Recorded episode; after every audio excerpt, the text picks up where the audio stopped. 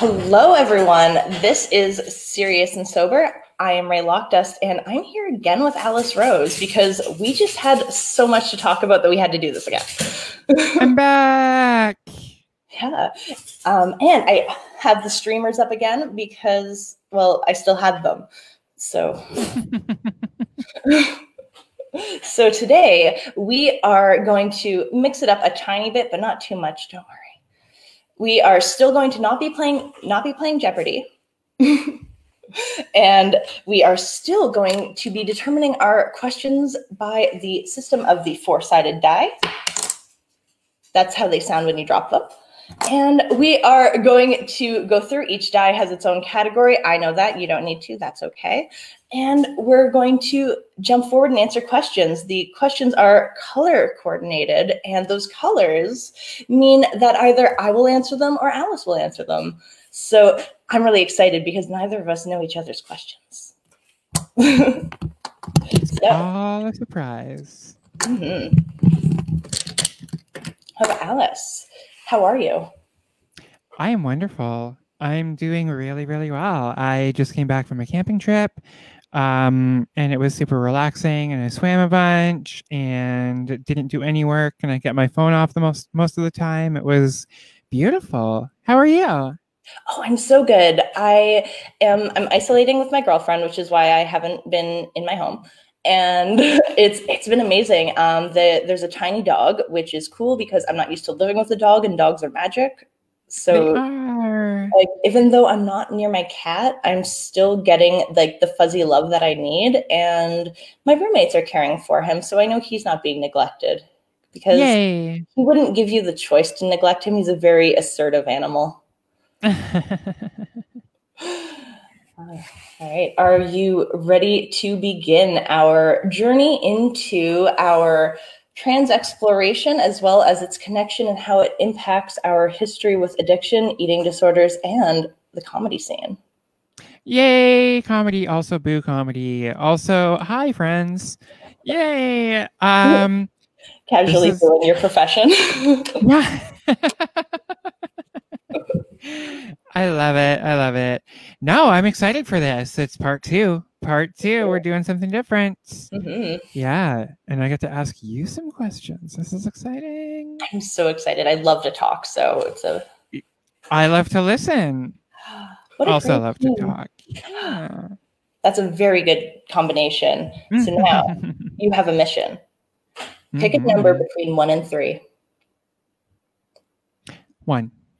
Alrighty. Yeah, picked the trans dice. of course I did. the premonition. All right. Number four. All right. An Alice question. Oh, I asked the question? Or no, a question no, for me? For okay. I, I realize how ambiguous that could have. That's okay. A great question and Alice answer. Yay. All right. So Comedy and addiction are often tied together and romanticized. Last week, you mentioned how your addiction was brought out early in your comedy career. What are your thoughts on the connection to addiction and comedy? That's great. Um, I know for a lot of people, like, um, for a lot of people, when you get on stage, there's this really big high and an adrenaline hit, and there's a lot of in- instant gratification, which then falls off afterwards. So it feels like the highs and lows of like an amphetamine. And then when people try Coke, they're like, oh, I don't have to do comedy to do this, or like it'll help my comedy, or that it'll make that even bigger.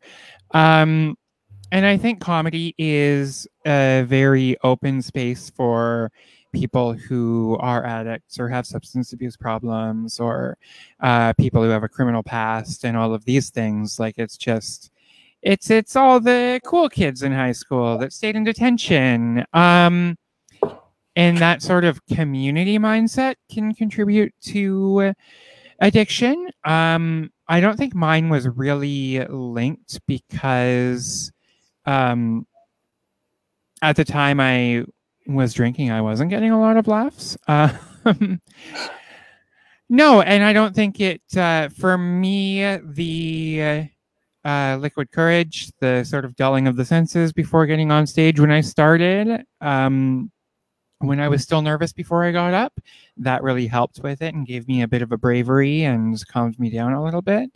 But mostly it was the availability. I mean, you're spending five or six nights a week at bars and you're usually given drink tickets and you know everyone else is drinking and you're just caught up in that environment. So mm-hmm. even without noticing i caught myself i was i was uh, i was drinking heavily uh, more often than not yeah. when i was performing as I started picking up because it started out with like you go once a week or once every couple weeks to a show or an open mic and you have a few drinks and you associate those things. But then when you're doing 10 shows a week, um, that catches up on you. Yeah. Yeah.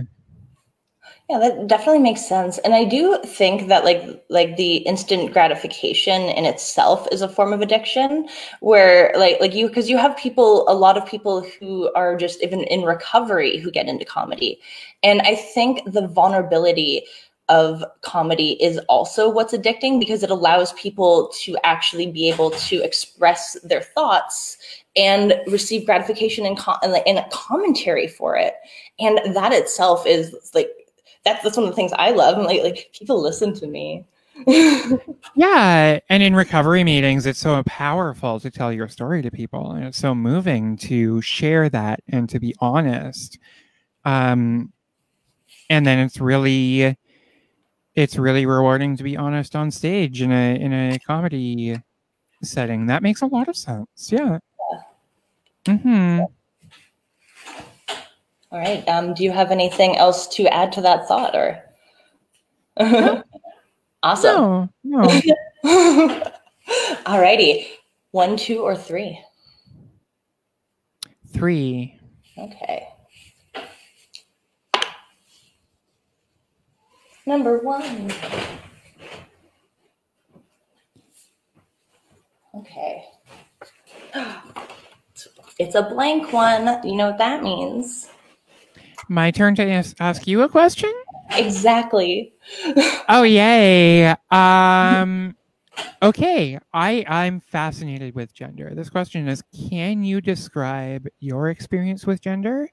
Like what is your definition of gender? Do you have a define gender for me okay i i find that my experience with gender and the definition of gender are while obviously it like my definition of gender and my experience with gender have to coincide to somewhat make sense. I am aware that i experience gender differently than other people because for me the idea of being gendered for lack of better words makes me feel yucky. Mm-hmm. it's just a complete discomfort for me. And i um I have oh gosh, I have so much to say. Yeah. um, so I have um, I have so many different um, I, ideas of what gender can be because it's a form of expression and how you see yourself, how you connect to like, like how you connect your mind to your body, your relationship with your with your, with who you are. And I think that is so important. And I think that everyone needs to have a journey of gender exploration, even if it's not something that you question. I think that through my own journey and questioning, like thinking, thinking I was a woman, thinking I was a man, thinking I was both, thinking I was nothing, finding out I was nothing. it's all been so important for my personal development. And I think that I wouldn't have even made different treks in different areas of my life without like my, my two months I spent as a man, but that was secret, so it doesn't count. Ooh. yeah, I just literally like told two people, I'm just like, I think I might be a man, and they were like, Okay, I'm here to express and accept you in any way I can. Like, don't tell anyone, and I'm not going to do anything about it. And they're like, Okay. Like what happened was um, someone referred to me with he him pronouns and it sent a shiver down my spine like it just felt so incorrect that i was just like oh. Like I knew, like, I knew she felt wrong. Like, nope, like when I, nope. When I no, no, not at all. Like, like when I was a kid, I used to think to myself, I sometimes feel like I'm a boy trapped in a girl's body, but I'm not a boy. Hmm.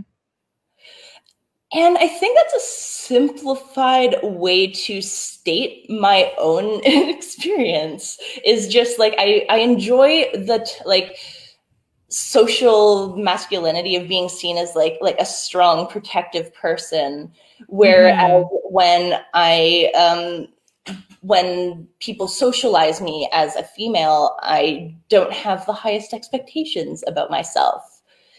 And right. I, so I always try to, um, this is something I'm still on a journey for, but trying to um, find the difference between my actual identity with gender and what is in response to having a negative outlook on what it means to be a woman growing up. Because even though I grew up in like the girl power essence of the 90s, where like the Spice Girls were it, and I was still being told that it was like bad to be a girly girl, that it was bad to be a girl, that it meant I was weak, and that the only mm-hmm. way to prove myself was to prove that I wasn't a girl. And I don't know how much it, like, obviously, that has had an effect on how I view gender. Right. But it's, how much of it is almost to say this rejection of a gender or this this like rejection of the social norms attached to that gender yeah and then also like like medically speaking i when i went for blood work and they were looking at my hormones i have mm-hmm. balanced hormones both male and female so like oh. yeah that was very validating i am like scientifically non-binary so yeah. um, suck it universe who tells me i don't exist mm-hmm.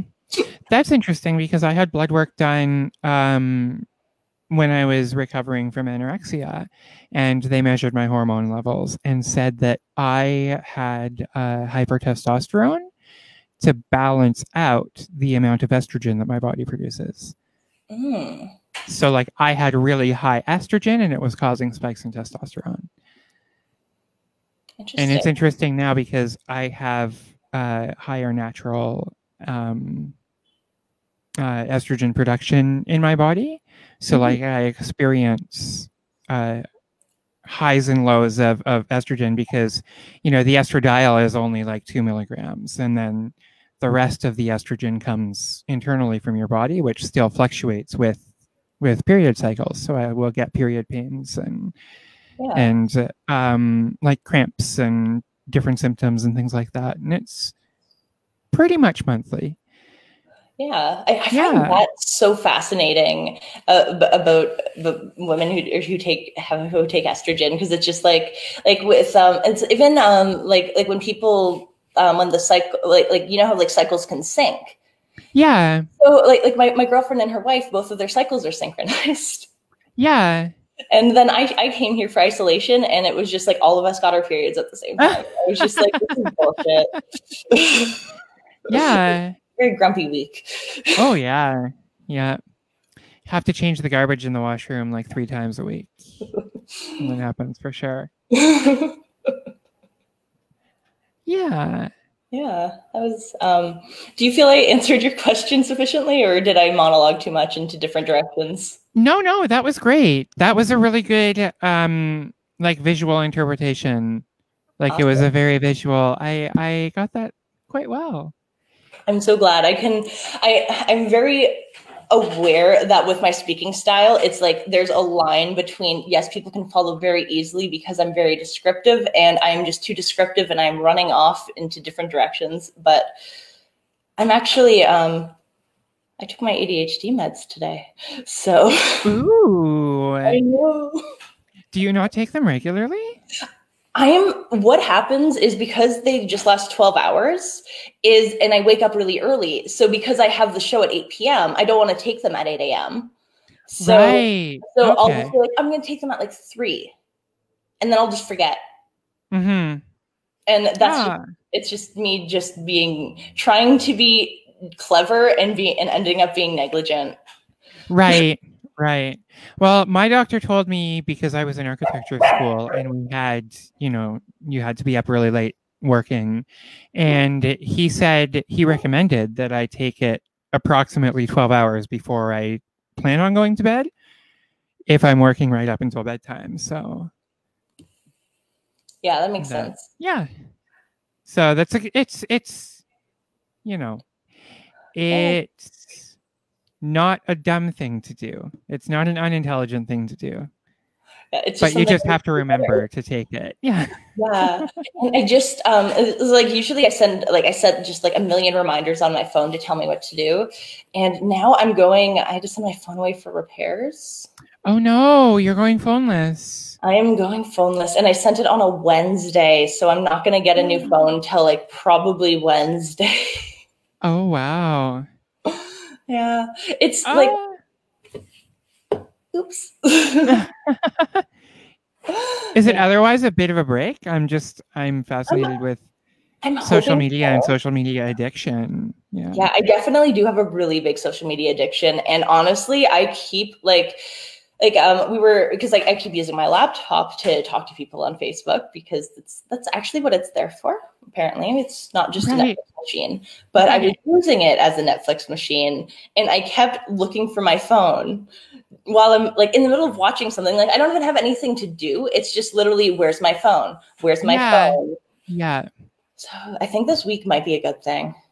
It might be. Mm-hmm. I tried to keep my phone off the whole time, like while still checking in with people and stuff, but the whole time I was camping and it was really difficult, but it was really rewarding. I'm Yeah. struggling with that a lot too. Um, with phone addiction and just having the tactile like habit of having to have your phone and having to know where it is because I do I divert a lot of my attention and a lot of my time in my phone and it's not easy, you know. It's Yeah. it takes over for sure. Yeah. All very- right. Okay. Yeah. Sorry, next question. All right. One, two, or three. Two. two. All righty. Two. Two two. two. Hey it's guys. no. again. It's what? It's me again. Oh, this is working out Oh. nicely. Yeah. Or sorry, it's it's your question again. Wow, this is hard. I, Oh. Yeah. I'm, I'm, I'm, I'm going to be more clear. I will be like, Alice is asking a question next time because I can't. That's fine. We can fumble through it. We can fumble through it. Yeah. Um okay, here's another question. Um that I haven't written down, but I'm curious about it now. okay. Uh, so, in talking about addiction, we see how addiction transfers, and there's like a transference of addiction from one substance to another. And you tend to just have an addictive personality, or tend to, you know, you tend towards addictive uh, substances or activities. Uh, it- do you think there's a connection between your experience with addiction um, and eating disorder and social media? Oh, 100%. Because it's it- as you said like like it's a transference of different addictions. So that's actually a huge method that they give when you're first trying to like, like when you first start the road to recovery is to replace those habits. Right. And I know with my mother in law, it was like drinking soda instead of rum and coke or whatever she drank, and just like replace it with that. And then that was too similar to drinking. So she switched to ice cream, which Mhm. is a beautiful. I'd rather be an ice cream addict than anything, Yeah. anything else in the world. Yeah. And sorry, you were saying, Oh yeah, um, uh, uh, yeah. Sidebar: My grandpa had the total like same thing. He had to quit drinking because of a health condition, and then he switched to pop, and then he switched to hard candy, and now he's on like water bottles. So he's like he's, he definitely has like very clear oral fixation because you Mhm. have to constantly be doing that gratification. right. And I think like that's um this was something I learned in like a lifespan development class in nursing school in 2010. So you know, it's it's old knowledge, but um, when it comes to developing oral fixation, it's something that when you are a, a child, it's because you're either like kept on the soother for too long, kept on the bottle for too long, or you breastfeed for too long. So it's just like pretty much as you're like with babies, you have to mix it up or they develop issues. Right. Oh. yeah and, and i was just like that's like because like an oral fixation isn't like the end of the world so it's Right. not something that is like like all the parenting books aren't aren't like like you have to make sure to rotate between like different nipples because it's just Mhm. like make sure the kid's alive do your best Yeah, yeah. but How um, to check for breathing. That's more important. More important information. Yeah. Your baby's blue that's not good Yeah. but um, Unless it was born blue. Or yeah unless it- it's eaten too many blue popsicles, blue freezies. I don't know. I, I was expecting a really Wonka ref- reference. I'm like, like, oh, are you gonna like Violet with the gum? Oh no! Violet, you're turning violet. I love that. I was trying, but I couldn't find the words. yeah, I could like, I could see the reference tr- like starting to appear, and it was just like, like it was like like a cloud of smoke that just like like like a genie coming out of the lamp and then slowly disappearing and going back in. Like, oh, wrong idea. Sorry. Yeah, yeah. Even my genie has ADHD. It, Like appeared and snaked out and was just like, "Fuck, what did I come here for?" the equivalent of like opening the fridge and having no purpose. yeah, yeah. Not even hungry. Like, oh, ugh. Yeah, that's so funny. But yeah, to answer your question after the, the sidebar to the sidebar to the sidebar. um, actually, can you repeat the question because of my ADHD? Of course. Um, transference of addiction, and how do you think that your addiction tendencies have influenced your social media and phone usage? Okay, yes. So, uh, um, having an addictive personality and having something that offers instant gratification the way that social media does, I can actively like I will know in like like uh, like I am at a point where I can predict how many likes a selfie will get. Oh wow. like it is just just because like like you know like, there are certain levels of selfies. And it's just like, like like if it's one that is like special where it's like beyond the usual i'm like oh yeah this is gonna be like like an 80 like selfie. And then there are others where it's just like oh this is just cute me on my way to the doctor. That's gonna get like 20 that's gonna be awesome. Yeah. and, Oh, and, and just like being able to understand and like pinpoint how you're going to get that gratification is totally similar like it's so similar to an eating disorder where you're just like what can i eat today? And you know like if i only eat half a pint of ice cream and then do this much exercise then i won't feel guilty. But i know that if i do yoga first and then eat ice cream afterwards then i won't look at it as the same kind of system. Like it's just so much of it is knowing how your sick brain works and being able to work around it So Yeah. just there's so many ties. And like i um i first made this connection with i have a cousin who i have several cousins who but i have one, specific cousin who struggles with addiction. And him and i were uh, originally the conversation started when i was talking about improv and he was talking about hockey. And we were drawing the parallels between like a sports team and an improv team. Hmm and then um, we started like and then we started talking about addiction which then i was just like this is a lot like eating disorders. And like we had this like cool conversation about how like despite being so different we were living like very similar lives. Hmm and um um, we were also um, thinking about, or we were both talking about how, um, like, like we had, we each had that thing that we were doing. Like, like he had hockey, like he was like on his way to the NHL. Like they were paying for him to go to school and everything, and like it was like like it was going to be one of those cool stories, like this cousin I got to brag about Right. and, and, then, and then life happened and now he has a different story that i still talk about which is great Yeah. for me Good source of stories. yeah Yeah. That's that's interesting. Yeah, learning how your mind works and calculating those those uh, models almost like you're calculating models in your head. exactly and doing that with Instagram likes. That's that's a weird talent to have. That's sad you know what you should do. Hmm. You should get a job in social media management. I would love to do that, honestly. I um I do the social media for my work and I do like their website design and everything because Mhm. in my makeup program they taught us how to run social media. So it's like I literally have courses under my belt. So I oh gosh, I could do this. Yeah, Ooh, you could. I would love to do that so much. My suggestion was if you want to stop doing something, get a job doing that, and then you'll hate it. But it sounds like this is right up your alley. So chase it, do it up. yeah.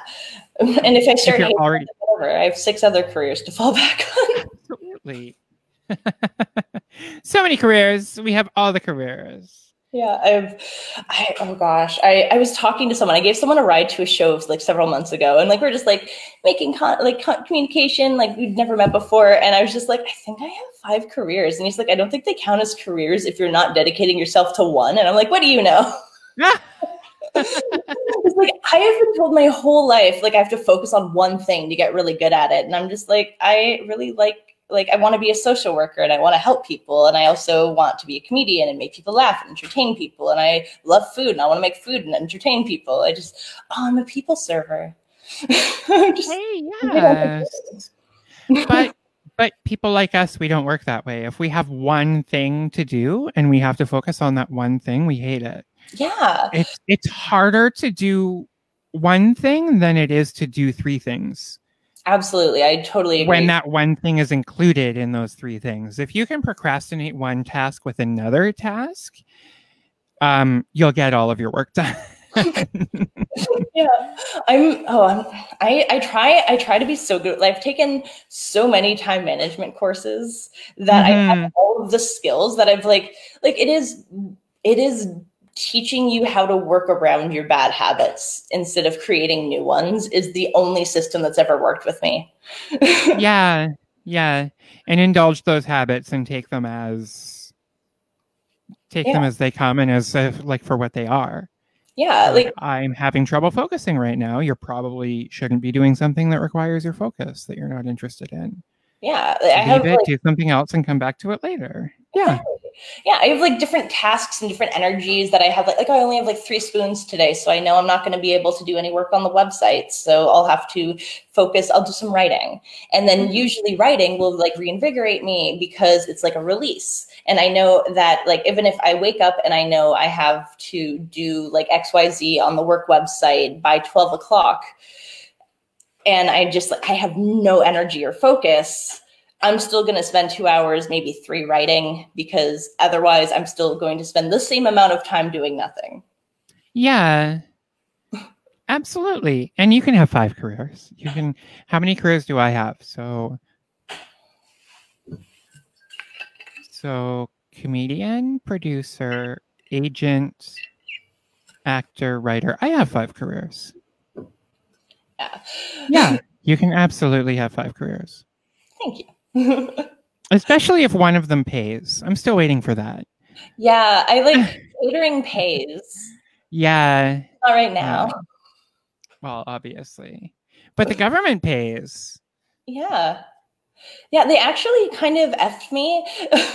um, there was like, a, like, like you know how like they gave extra money in March, and then they were just like, "Oh, we're not going to give you the money." Like, did they, they didn't do this to everyone, but um, the, they gave extra money in March, and then they didn't give money in June and July to make up for that money. Oh yes. And I was just like, "Oh, I would have like spent and saved my money differently if you would have told me in advance you were going to do that." Instead, I'm just going to take on the debt of not having that money because I used it for extra debts because I thought I was being responsible with the extra money that I had. Yes. Eh. Oh no.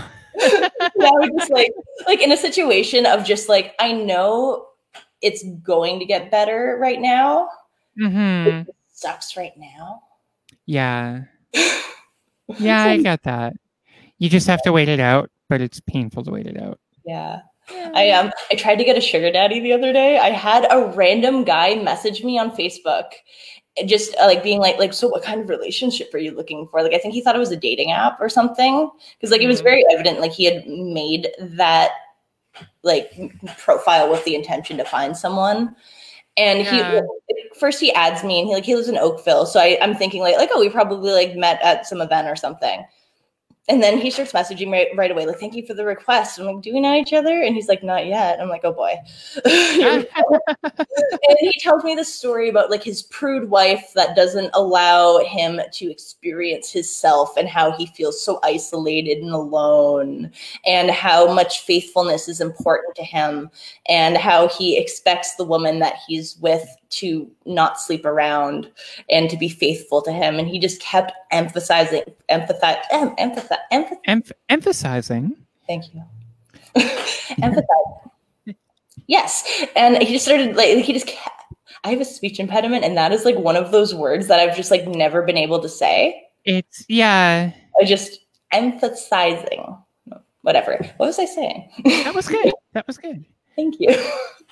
Every now and then, like the speech impediment, like, hey, remember me? And I'm like, yes, you're the reason I focus even harder on what I have to say. Uh, yeah, this guy um, sends me messages about like, like, oh, what can I do for you? And I'm just like, send me money. Mhm. And it didn't work. I was so disappointed. Aw. I, I spent all day just being like, oh, woe is me. if only I Yeah. had big, strong man to protect me. Uh, and it didn't work. Oh, that's unfortunate. Yeah. You should try. You should try like uh, I don't know if seeking arrangements is still a thing, but you yeah. can- you try like uh, they're like dating sites for sugar daddies. and, Yeah. Yeah. It's um um fun fact about me, it is something that I have done before. Mhm. Um, so it was just like like it was um it's not usually something that I like decide to talk about, but I'm just like my mom's probably not watching, it's fine.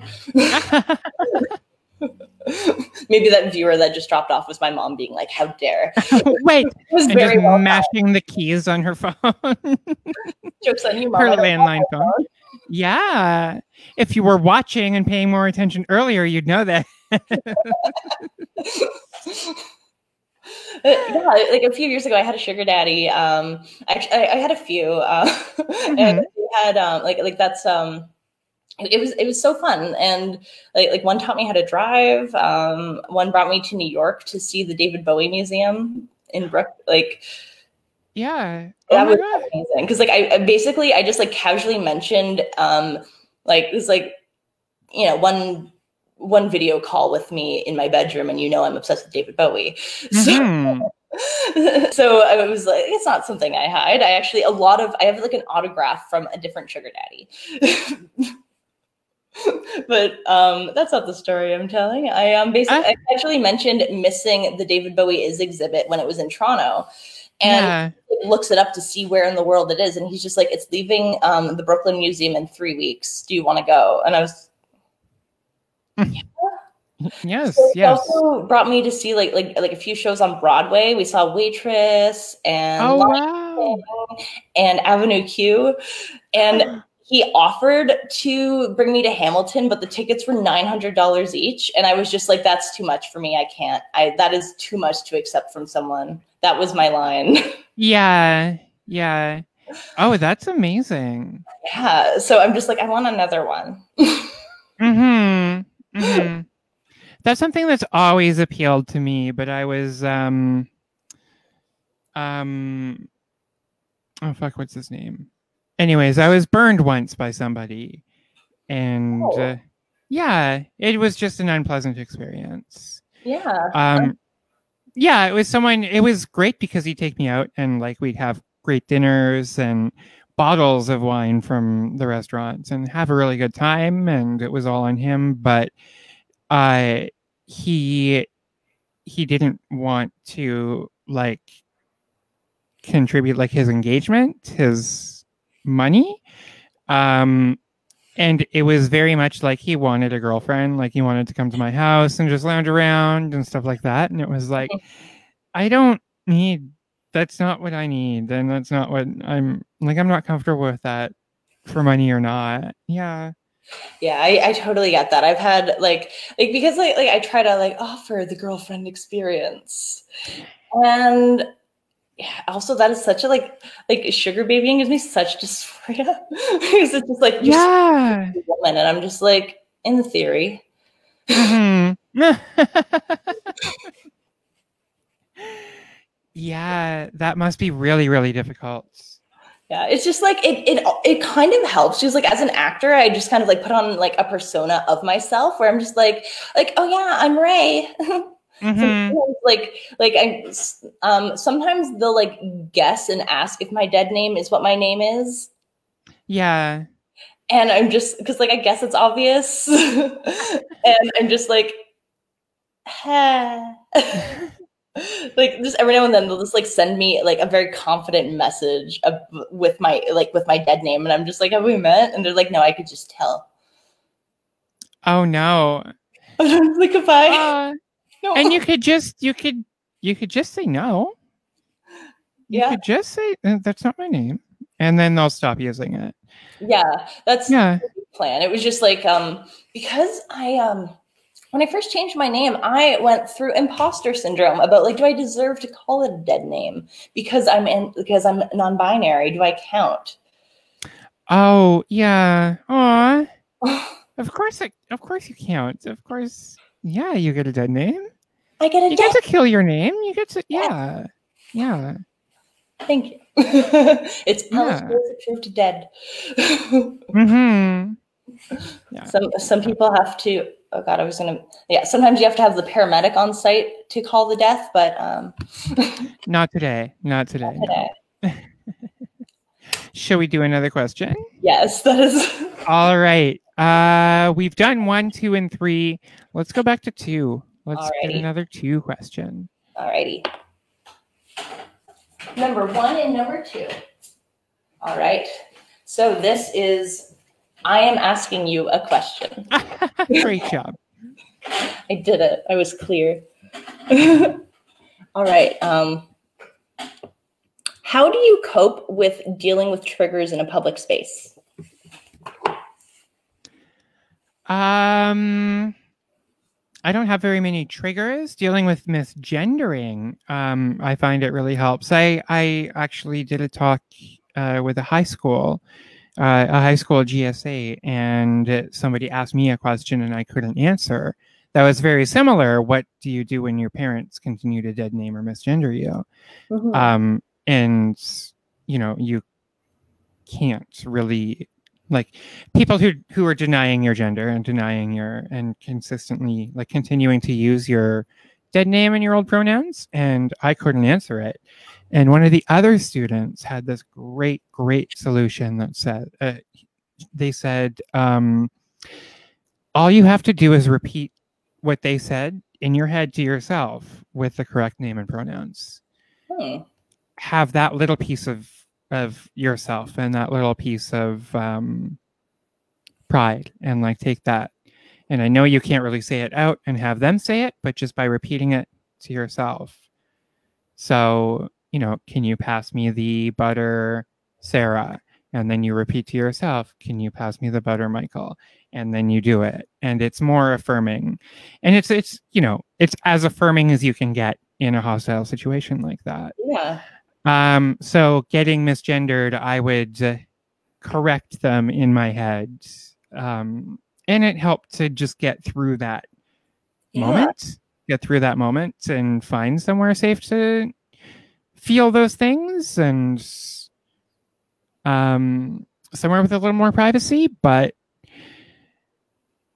that's how I deal with misgenderings. Um, in terms of being triggered, I don't really have any solutions. Okay. I don't have any examples, I think. Okay. So I will. Um, I'll take that on a bit. Um, Yeah. yeah. Um, first, I love that. Um, like like the affirmation of just repeating who you are to yourself because it also like that's so good for creating habits within yourself. Because I still like like dead name and misgender myself in my head out of expectation that other people are doing it. Yeah. So, like, when I have those situations where I'm having like an imaginary conversation in my head with my dad, I always like just jump to the assumption that he will misgender and dead name me throughout that conversation. So right. that's not doing anyone any favors. It doesn't matter if I'm right or not. It's still it's affirming to myself that how people see me isn't how I am. And it's not like I need to validate myself because clearly my dad's not doing it. yeah. yeah, and then you learn to to find power in the voice from within and you learn to uh, know ways how to empower yourself. So yeah, it's it's teaching those habits. And like it or not, we, you know, sorry, I just had to adjust my chair.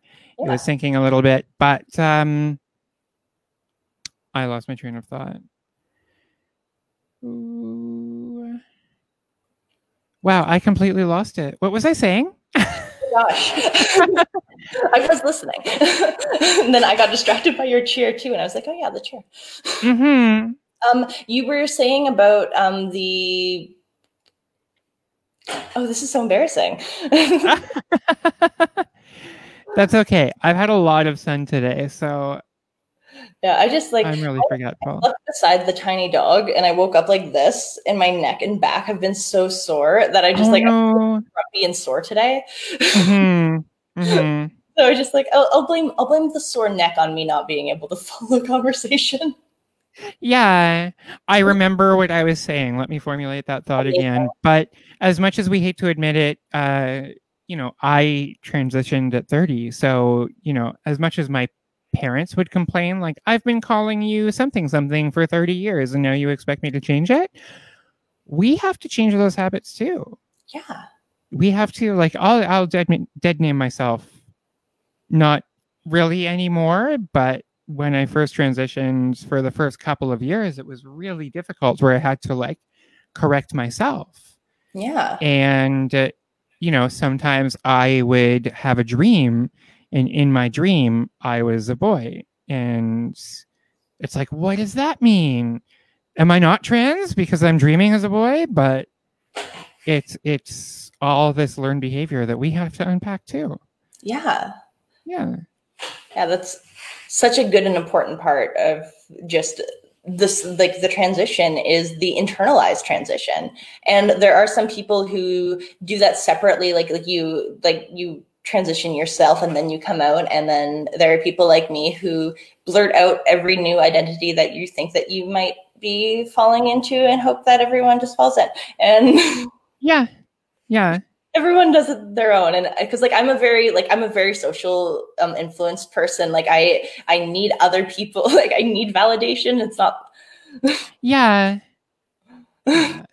Yeah. So um but yeah to deal with public triggers. Yes I have lots of triggers. so mm-hmm. um, so it's just it's just something that I do have to deal with definitely more often than I would like to, and every level of trigger has its own kind of way that I have to cope with it. So if it's something that say like a light trigger of just like oh that uh, like like oh you're dropping the R word and that makes me think of like my own experience, therefore I'm uncomfortable. Mm-hmm. Um, that would then make like I would take a moment to myself and um, analyze the context, and that is what helps me a lot. It's is just rethinking and going through. So it's like if someone drops a joke that triggers me at a show, mm-hmm. I'm not going to. Um, like I, I feel like I might make if I haven't gone up yet, I might make a joke about them being a typical person who would make that kind of joke, and that's how I would kind of feel better with handling it. Mm-hmm. Like, oh wow, you can tell you don't know there's trans people in the audience, do you? right, right yeah it was like i went i've gone to shows like that where it's like like it was like like me uh, my trans roommate my trans friend and we're just like they do not know we're here. Yeah yeah. Or they just don't care. Yeah and i think it, that's it, yeah not caring is a huge factor as well because it's just uh, but um mm-hmm. uh, this is actually one of our questions we won't get too into it because then we'll ruin it we'll spoil our answer. Yeah. Okay public triggers are something that is very internalized and personal. It is something that you have to kind of know what works for you.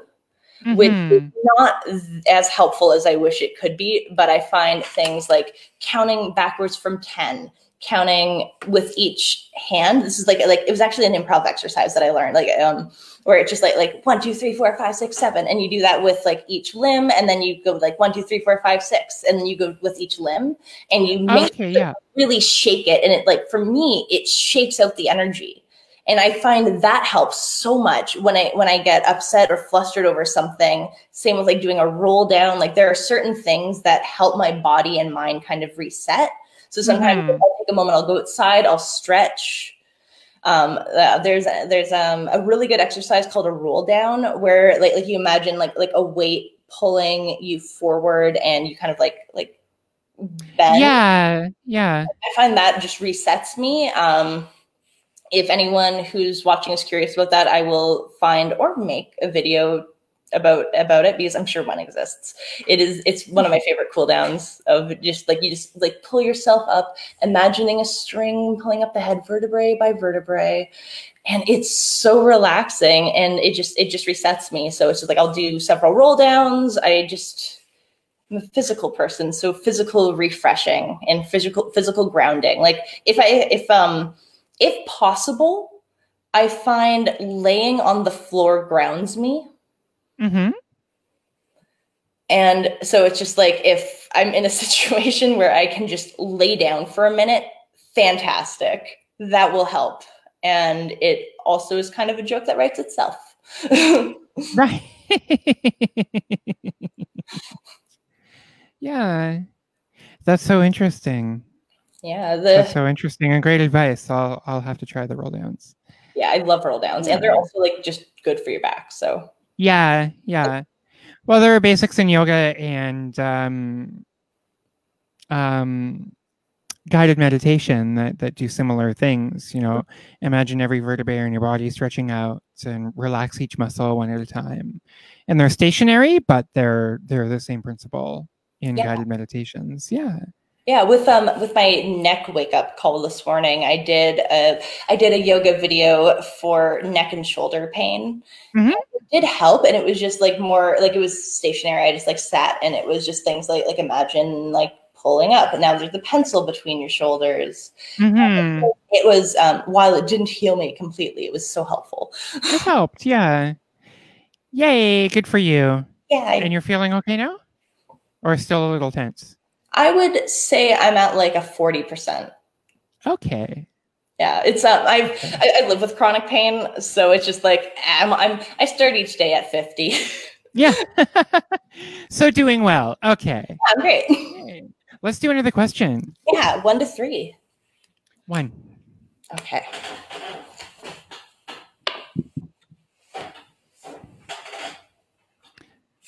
And the answer is today's daily double.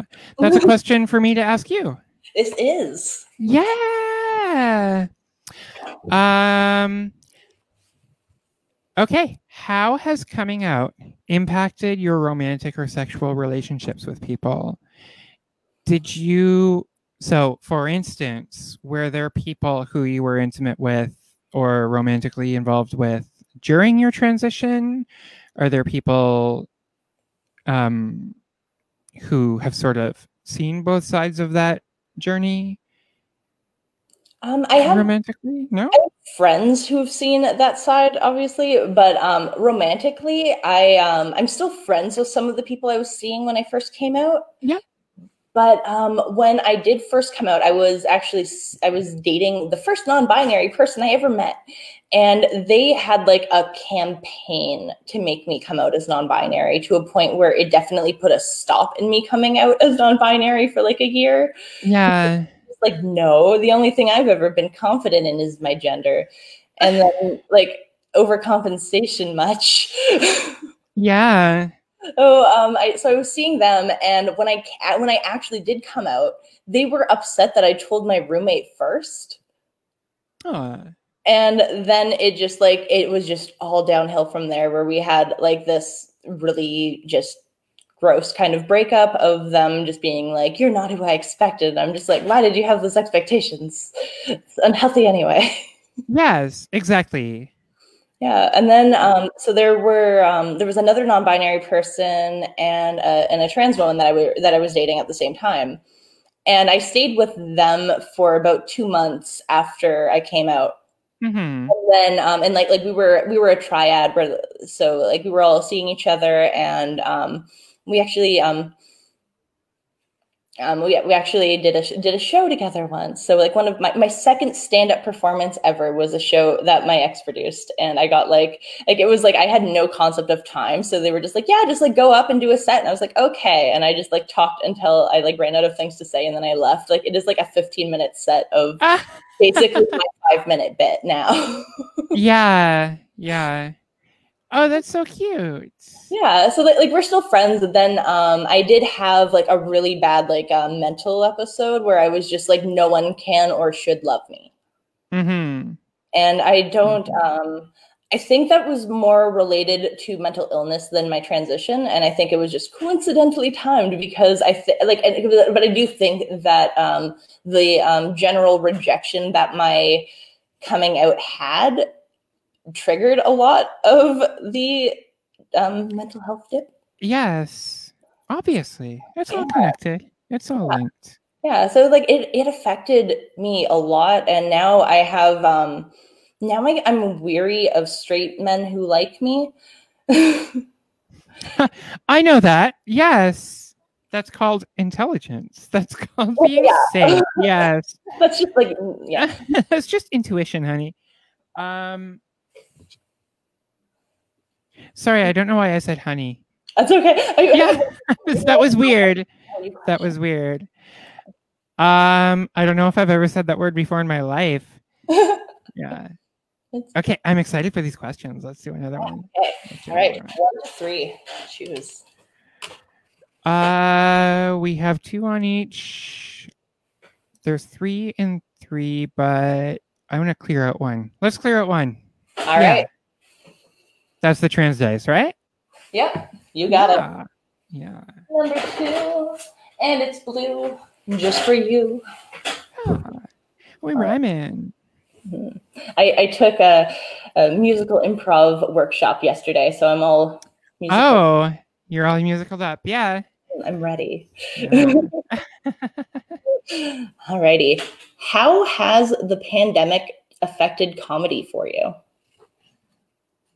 Um, the pandemic, as much as it hit me at a time, and I think I touched on this last episode, it hit me at a time where I felt like I was hitting a new plateau of my performance, especially as a host. Um, I was hosting Toronto Sketch Fest, and uh, um, I felt like I was gaining a new comfort in this uh, ability to just be more casual and more free freestyle on stage.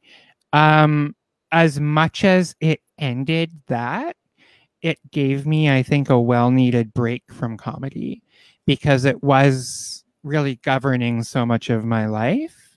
Mhm. Uh, and then without the ability to, or without the time to write new material, and you're just continuing to perform, um, it becomes difficult to remain creative.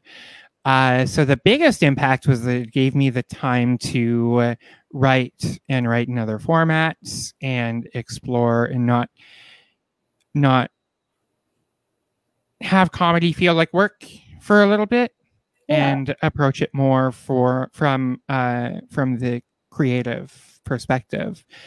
Um, it also gave me the time and the finances. Uh, three weeks before the pandemic hit, I lost my job and decided to produce full time. Looking at things now, um, I, I wouldn't have been able to make it. Uh, financially, the first three months would have been such a struggle. Um, you know, I don't, I really feel like that though. So the pandemic has afforded me that time with the CERB payments and with all of that. It's given me that time to develop things to a point where I can make it a career and I can make a living doing it um, with producing and with Comic Sans and all of that. So it's been a saving grace for me because the government was finally giving me money to like investing in my art. They were just sort of paying me not to be an artist. So um yeah, it was accidental funding for uh, formalizing a lot of Comic Sans as it is now.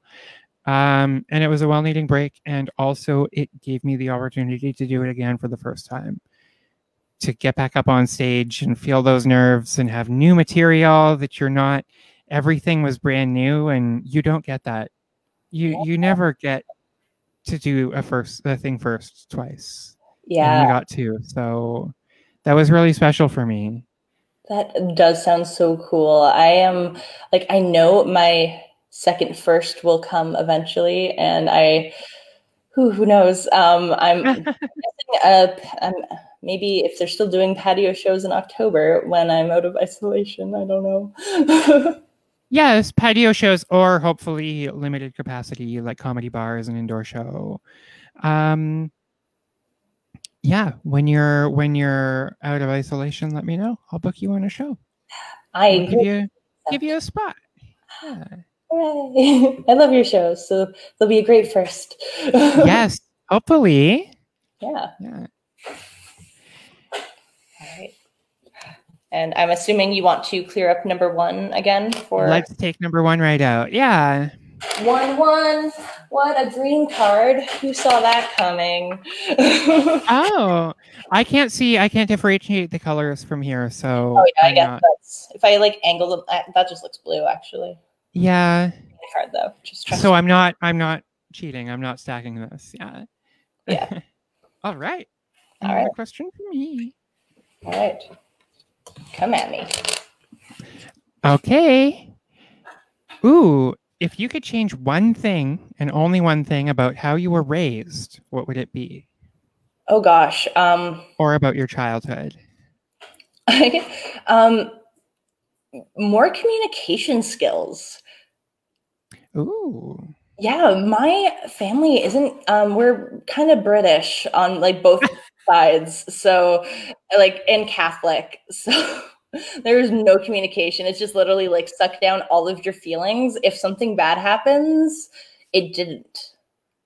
yes yes So I would love to have been in an environment where I was like more comfortable talking about things cuz like I Mhm. went through like severe bullying and I would like get like like chased home and like beat up and then I would go home and I wouldn't feel comfortable telling anyone that that happened because I wouldn't like like I felt like I wasn't being listened to or that it didn't matter and I would love to be able to have confidence in what I say and feel that people actually listen to me. Yeah. Yeah, and that's so important. I think as children, we're we're all sort of swept aside, and our thoughts are swept aside. And I mean, I've been around kids, and like, okay, your pen is green. Like, move on, move on to another thought because I'm a grown adult and I can't entertain this forever. Um, but I think as children, there's a great frustration, and I think that's why I love Maurice Sendak so much. I feel like Maurice Sendak um, captures that almost angst that we have as children, or despair from being children, from being, you know, as children, you are technically marginalized yeah. and you have fewer rights and you have fewer freedoms and you know you you don't have ultimate free will i don't think we all have ultimate free will but i mean um yeah and as children you just you feel so defeated sometimes because you can't articulate fully and you can't even understand fully like your uh, functioning and your operation um yeah and then and then nobody wants to listen to you and you're told to be quiet and and communication skills aren't really taught to us at a young age No. And or if like you're not around people who communicate, then how do you develop them? how do you yeah yeah taught them and you're not seeing them to learn for yourself. how do you expect to have them yeah that's really interesting So I'm like, I'm 28 and just learning proper communication skills, which is like, it's amazing how much is just like, like I'll be upset about something and then I will talk to someone about it and then they respond accordingly and then we discuss the problem and come to a solution or compromise. And then you're not upset about something anymore. Yeah, it's It's just resolved and you don't have it anymore. Yeah, it was uh it's it's neat.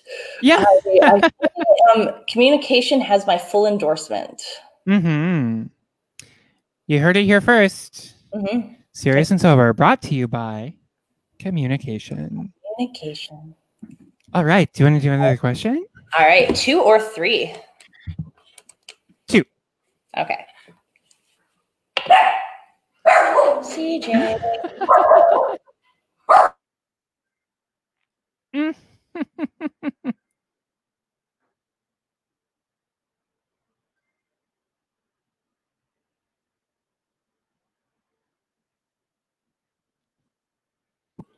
All right, she's slowing down. All right, and we got another green card. Another green card. Wow. Yeah. All right. So I got it. This one's about comedy. Um, it's simply why comedy? why? Why comedy and stand up, particularly, rather than other performance arts like music or theater? Okay, so um, once upon a time, I, as as mentioned, I went to Mhm. school for nursing, and it was awful. And I was like, I was so depressed, and I didn't understand why because like I was good at it, But- Mhm. Hated it. I hated everything. And I kept getting stuck in this spiral. And I was thinking back, like, like when was the last time I felt happy? And it was um, a drama class in high school. So I just decided, like, I'm going to take an acting class, whatever. So I, I dropped out of nursing school and I started working two full time jobs to figure it out. And I was in like that kind of mindset. And I just like, and then I just Googled acting class Toronto. Mhm. I found improv, the Impatient Theater Company.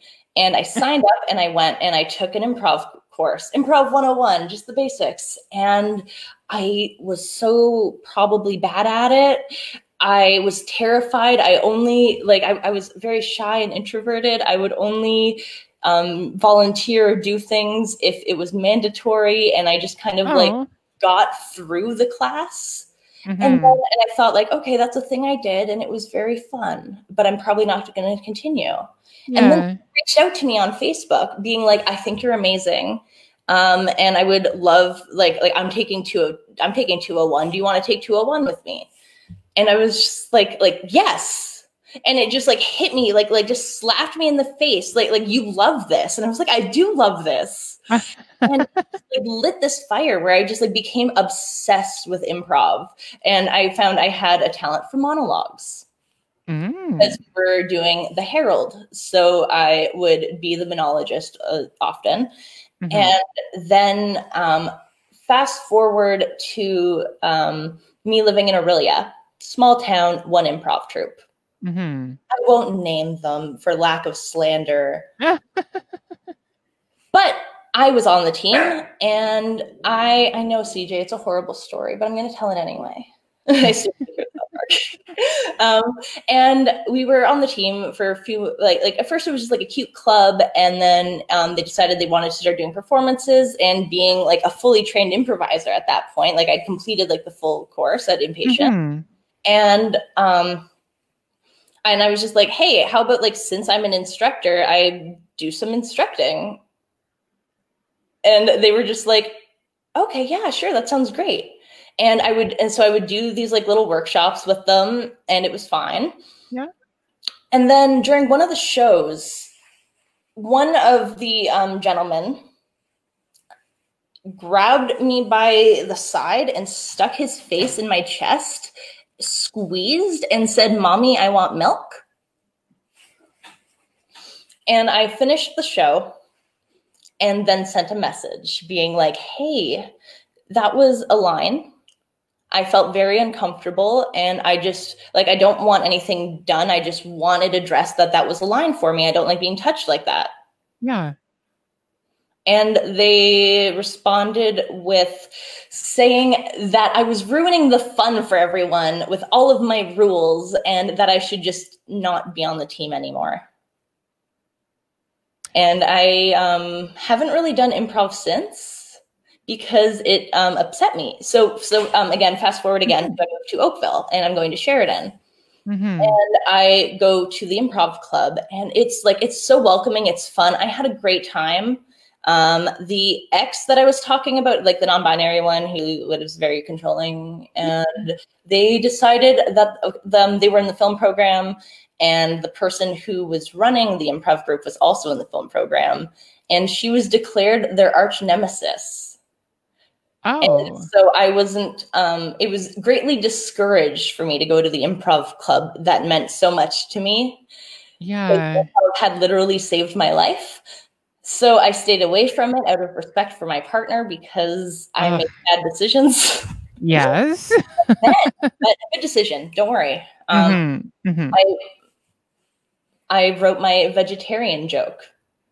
And, Oh, and I was just like, what do I do with this? yeah. and I signed up for the open mic at Sheridan and I went and I did my first six minute set with three jokes that are all one liners now. Yeah. and it was a music open mic. Ooh. I was just that person. But you still loved it.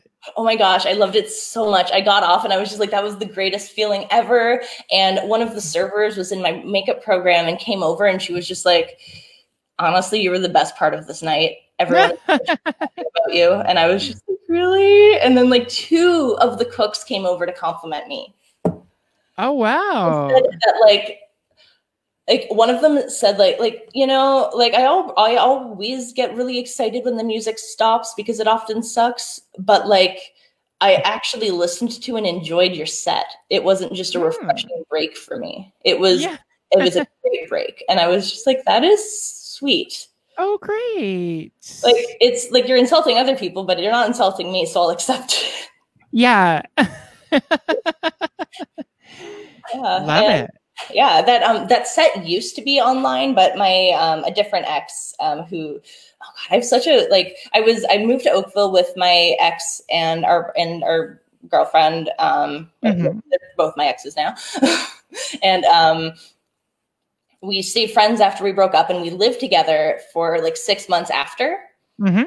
And um, so he was the one that took the video, and he's mad at me now. So he took the video down. So I just like don't have access to my first ever stand up routine. No. Uh So mad. like I have- mean, I delete all of my own videos, but for someone else to delete it and not give you access to it, yeah, like Like- he won't even send it to you with the promise not to post it. it's gone. Sorry, I don't know where it is. Oh. And I'm just like, why did you get rid of it? That's just mean. Yeah. Why? Yeah. But um, whatever. He has a baby, so who's winning? Ooh, right? Yeah. I'm not bitter. Not at all. Um, let's switch it up and go with three this time. Three. All right. Awesome. Three. Three. All right. Ooh, three on three. So, this is the final green card. Oh. oh no. I think you kind of answered this last time. Ooh. Um, is there something you're really good at but dislike doing? Did I answer that? Nursing. Oh yeah, I'm a great I'm a I'm a great caregiver. But you hate doing it. yeah, it was um it was like I loved caring for people, but it was just like the emotional toll wasn't good. But now um now that I've grown stronger, I'm more confident with the idea of me being a social worker because I want to go into, like I want to go into like family and group counseling. yeah you would like be wonderful at that. You're so intuitive and you're so yeah. Especially people who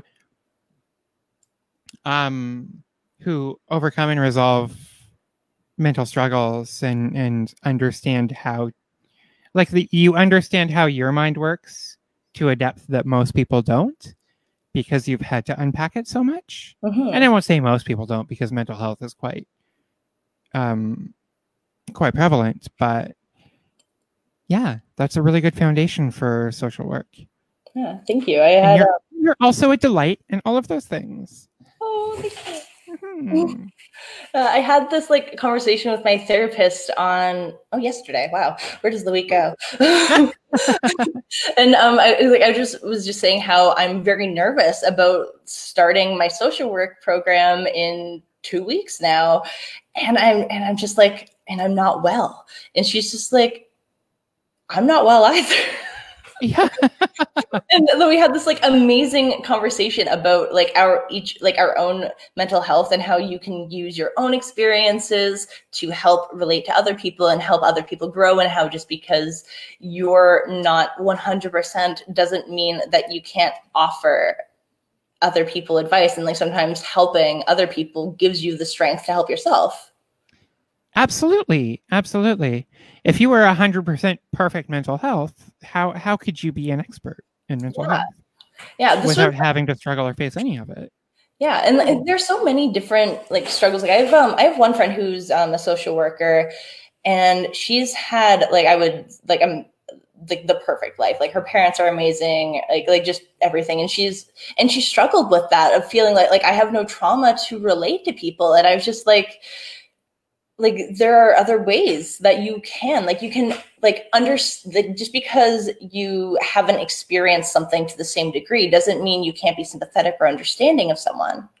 Right, right. yeah and you can still like offer coping mechanisms. You can still offer other things that that person might need. Because say everyone who went through the exact same thing worked together to heal I think like like that's not to say like you can't heal on your own. Like obviously you can, and like some of those people might pull through, be good leaders, but also sometimes you do need an outside perspective because sometimes having that person saying this will pass instead of you saying it to yourself is more powerful. Yeah, yeah. And Sometimes having to say something out loud to someone and and articulate those things helps you as well. It helps you to inform yourself. yeah, Yeah. Yeah, I I had this conversation. This is like like an old high school debate of um I because I when I was going into nursing, I wanted to travel with Doctors Without Borders. So Mhm. I was talking to a friend about it, and she said that she didn't agree with Doctors Without Borders as an association because they send therapists overseas. Because she doesn't understand how, because like she just like didn't understand how a therapist from Canada would be able to help someone from like a war torn country Right. And i like i, I get But- that mindset but it's just like you don't have to be traumatized to help with trauma Right. You just have to be mindful. yeah exactly like it's Yeah. just like imagine if like i like if i as a therapist had to reveal all of my traumas in order to help someone else as a form of checklist like That's that's your resume? Yeah, your resume is your past trauma experience. my goodness like I, thought, I thought the makeup artist resume being my face was high pressure yeah. I know, having to put my head on my acting resume. I'm like, this I'm too much of a feminist for this. I can't. oh, I get it. Yeah. Um no, that's absolutely false. There's there's nothing saying you can't relate to people just because you have a different experience. I I lived in Africa and I related to people all the time. yeah Yeah. That's garbage. That's Absolutely, it was it was like like um, a you, you know like the high schoolers who are just like I had everything figured out. Yeah. That Yeah. kind of mindset of Yeah. Just open your mind. It's that simple. yeah. Yeah. Super Amazing. cool. All right. Let's uh let's do number three again. Number three. All and right, we have one of each. And these are all blue questions, right? Yeah. Yeah. They're all for you.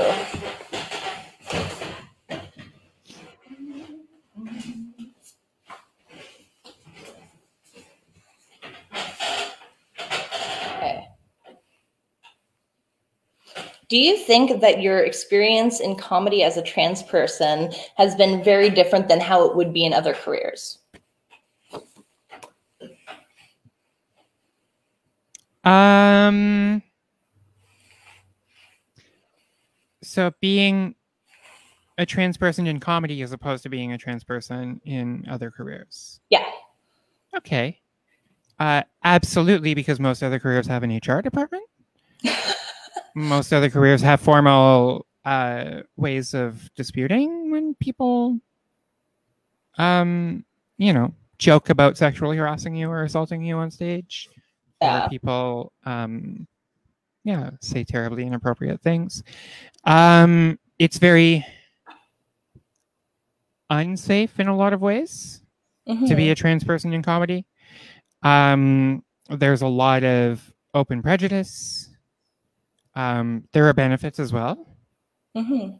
because you're booked on marginalized shows and there are opportunities out there for like the checks and balances but for the most part it's it's the work environment some of the bars that you go to some of the places you go to might not be the safest for you Yeah. um just in terms of safety absolutely it's been you know it's there's been a detriment because there's no formalized employment structure or formalized you know grievance process or anything like that. However on the plus side um i immediately have an interesting story to tell just with who i am. And when i approach a stage people want to know more about me. I stand out. Um, i'm remembered uh, I'm able to change people's opinions. I'm able to advocate in a great way where people's guard is let down and they're accepting of all of this information that I'm giving them uh, as I'm delivering like my queer agenda, but disguising it in laughs and like the Trojan horse of comedy. Um, yeah, and I think it's more impactful when you have a unique story and a unique perspective and a unique character that you bring onto the stage. Yeah, for sure. Yeah. So Uh-huh. I think I think definitely um you know, there are ups and downs. Yeah. Mhm. Awesome. Okay, and I, I have nothing to add. I love that answer. It was perfect. Oh yay. On a luck. All right. Um, three or four. 3.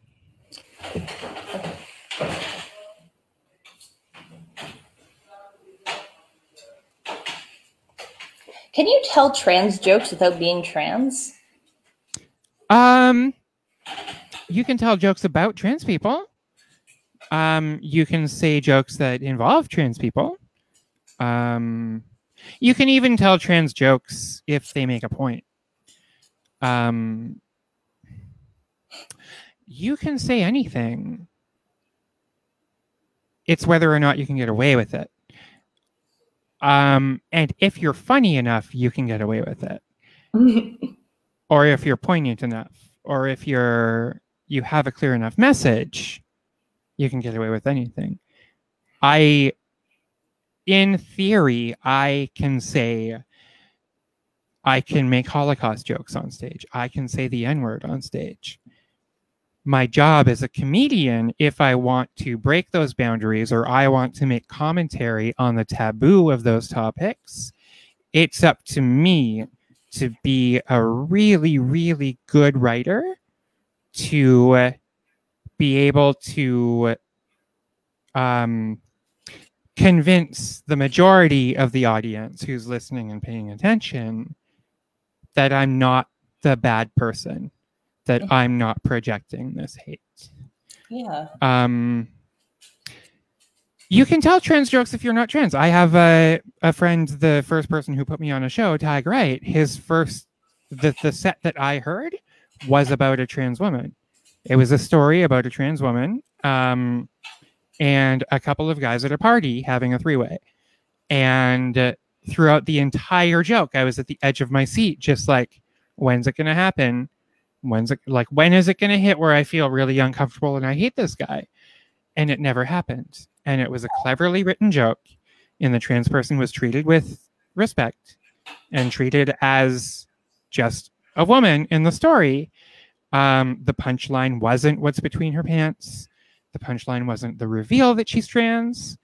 Um, the punchline was actually about himself and a callback to something his mother told him uh, about you know, one day you're going to be a degenerate and you're going to be sitting alone or you're going to be sitting on a couch somewhere at a party, uh, drinking beer and smoking marijuana and watching a bunch of people with penises have sex with each other.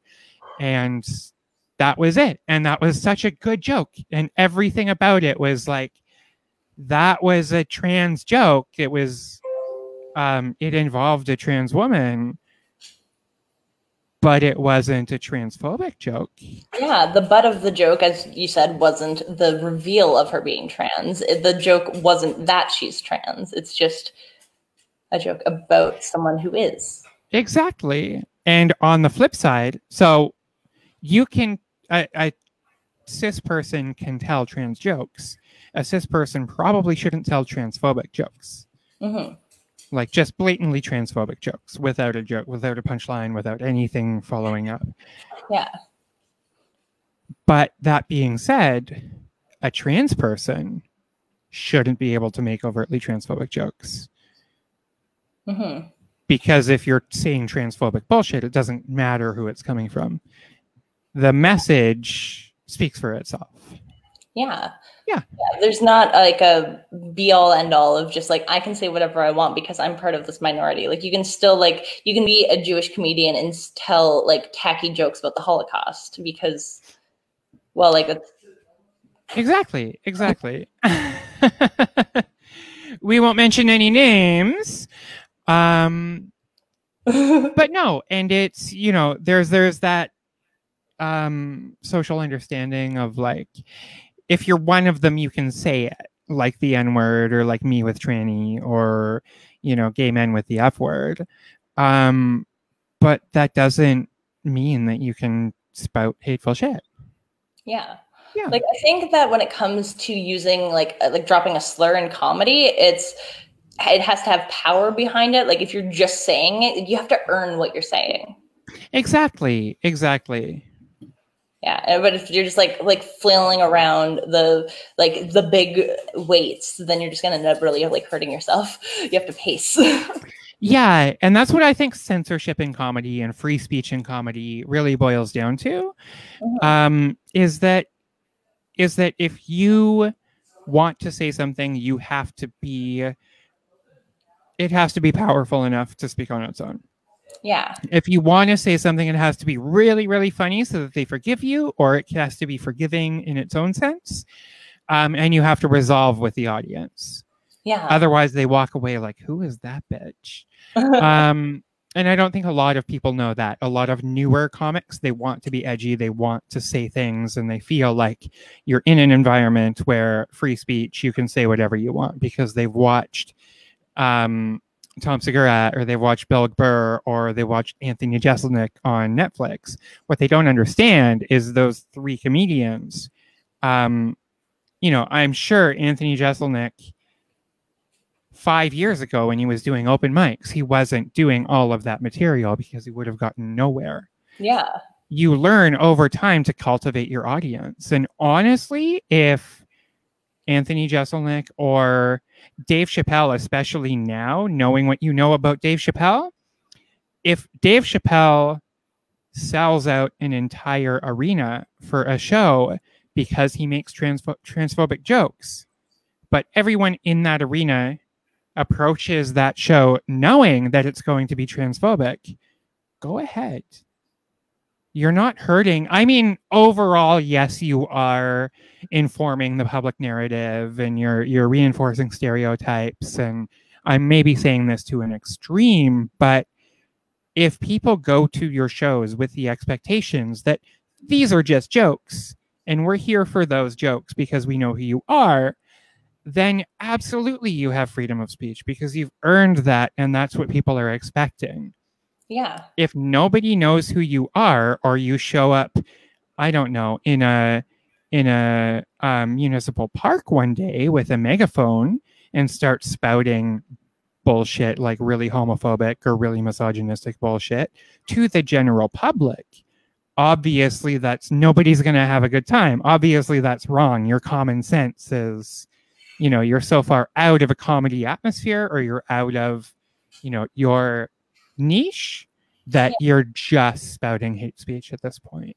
Mm-hmm. And it's not about censoring and saying everyone should have the same values and everyone should stick to these boundaries because comedy is about pushing boundaries, but it's about doing them smart, like yeah. intelligently, because we're writers. Yeah. This is our job. This is our job. If you can't communicate um, an idea without a word like tranny or faggot, um, you're not doing a great job as a writer. If you can only think of one word for something, you're a shitty writer, and that's that's it. So, wow, that was my rant. yeah. Um, we're going to move on to the next question because it might be on the similar topic, and I don't spoilers. And the final question. Hmm. Alice Rose, are you ready? Wait. Okay, I'm ready. All right. Um, how do trans jokes impact your relationship to comedy?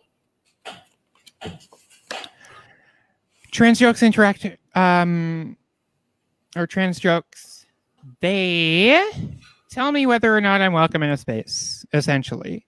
Yeah. If I'm at a comedy show and someone makes a trans joke, I know that person is not a friend. I don't. They're not necessarily a bad person, but they're not a friend. Um, everyone who laughs at that joke and appeases those ideologies, I also know they're not a friend. Yeah. And then when I have to go up after a not friends in front of a room full of non friends and try to make friends with them, it's not easy. It's yeah. really not easy. Um, trans jokes. Uh, a lot of my effort early on was spent defending trans people from trans jokes and trans stereotypes and educating audiences. So I'd have a five minute set, and three minutes are okay, this is why what you see here exists. This is why you should listen to me. This is why I'm valid as a person, and this is why I'm a woman. Um, and I felt I needed to do that because I didn't know my audiences. Yeah. And these were very generalized audiences. Um, and I felt like I had to fight those to overcome them. Now I know that I can do that through, you know, a powerful opener and moving on and just winning them over with my personality instead of trying to educate them mm-hmm. because we learn. But um, yeah, trans jokes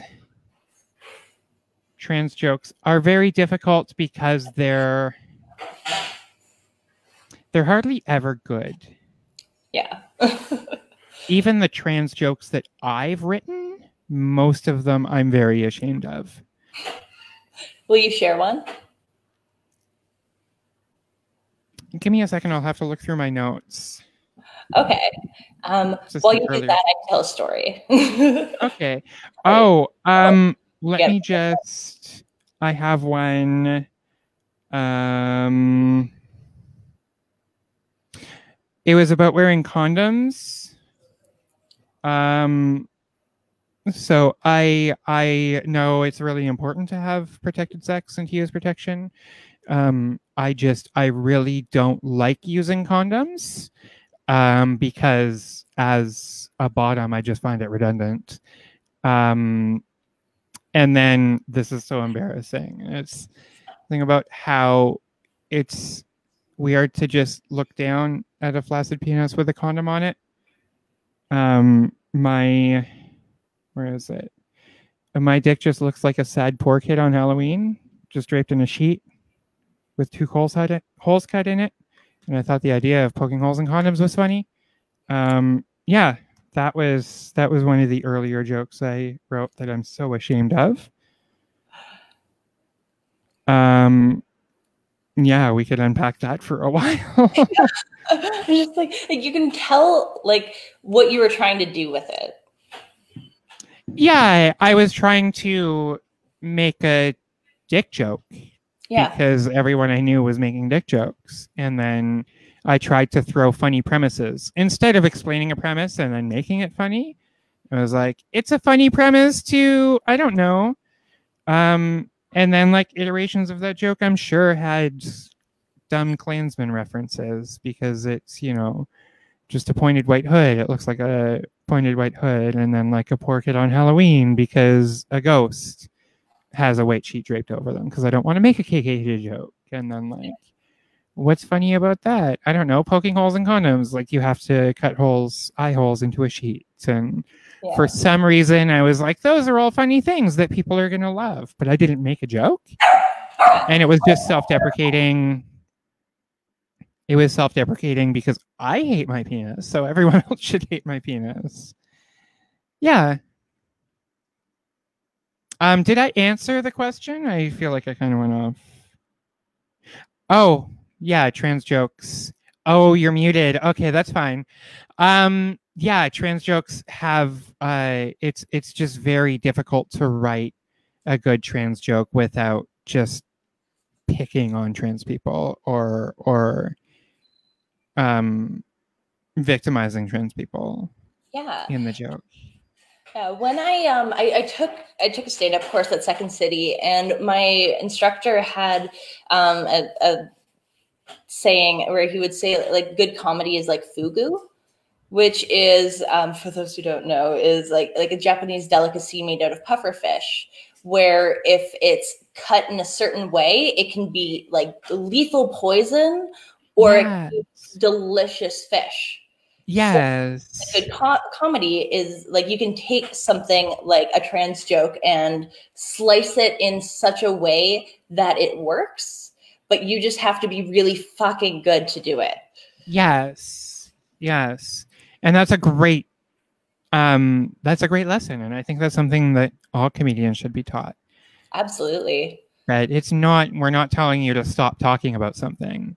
We're telling you to stop talking poorly and so poorly about I something. just think and just to be a better comic. Like I Yeah. I've heard people who I, you know, they're great comics and they write really really good jokes and then they come to a trans joke and it's they they're they go easy on it. They don't even try with it because they think it's funny enough as it is just to mention a trans person. And it's like I know you can do better because you know, you talked about your boss or your job today and it was really really funny. Why can't you put that same effort into my people? Yeah. Mhm. yeah, we're worth it. Yes, we are worth it. Mhm. That's a great question to end on. I like that. Yeah, I'm glad that worked out. Yeah. yeah, being- Trans and comedy. Mhm. Mhm. that was actually like because like originally I had just when I started today out, I had the leftover questions from your last episode. Yes. through them and I thought of that question and I was like, I can do better.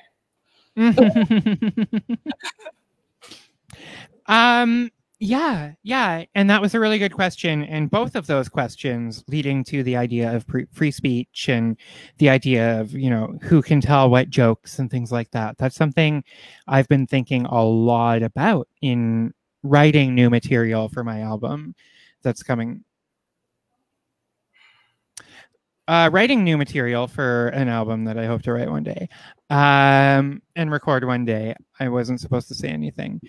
Um, yes. So, anyways, I in writing that, I want to I want to make sure that I'm I'm putting honest and very earnest material in there, and I think especially as a queer comic, it's so easy to censor yourself and to cater to that audience because you don't want to offend people or you you want to play it safe and you want the queer people to like you because the straight people typically don't like you so you need something um and yeah just looking back at my material and and asking myself like is that authentic?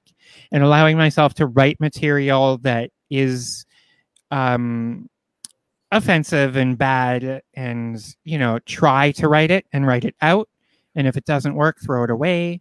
And it's okay to write a joke and like tell a friend and Yeah. workshop it. And and to dissect it and say why isn't that good? Why shouldn't i say that Yeah. um or how can i make it better and that's a really good part of the exploration and i Mhm. think i always saw myself um at least for the past year as a character as someone who you know i told the world that i was going to go out there and come out with a message and i told all of my friends and my family like i'm doing this because i want to advocate for things that sometimes i get so wrapped up in I want to make this point. I want to say this thing that I don't I'm not as well versed in just the creative process of freely thinking silly ideas, thinking things that are wrong and, you know, really immature and fart jokes and butt jokes and Mhm. you know, still still, you know, joking and having fun with it and Yeah. then refining it to a product. Yeah. So those were really great uh great questions because I got to talk through some stuff that especially during my camping trip I've been thinking about a lot too. So I really appreciate that. I'm so glad. Yeah. Always happy to be a Yeah. good. Yes. This was such a good chat. I loved it. Absolutely. Yeah. Yeah. this is um I I feel like it might be wrap up time. Yeah. And then when we're off broadcast, I can quickly tell you something. Ooh, exciting. Yeah. So we are off to go and tell some secrets. So Mhm. everyone, I hope that you have a wonderful night or morning, depending on when you're watching this. Whatever time it is in the world, I hope you're enjoying it. Um, if you can take the time to like Raylock Dust Comedy, Comic Sans, and everything else that we are associated with on YouTube, Facebook, Instagram, and Twitch. Um, follow us, love us, and keep paying attention to us because I'm optimistic. I think we're up to good things. Thank you, and I love you all.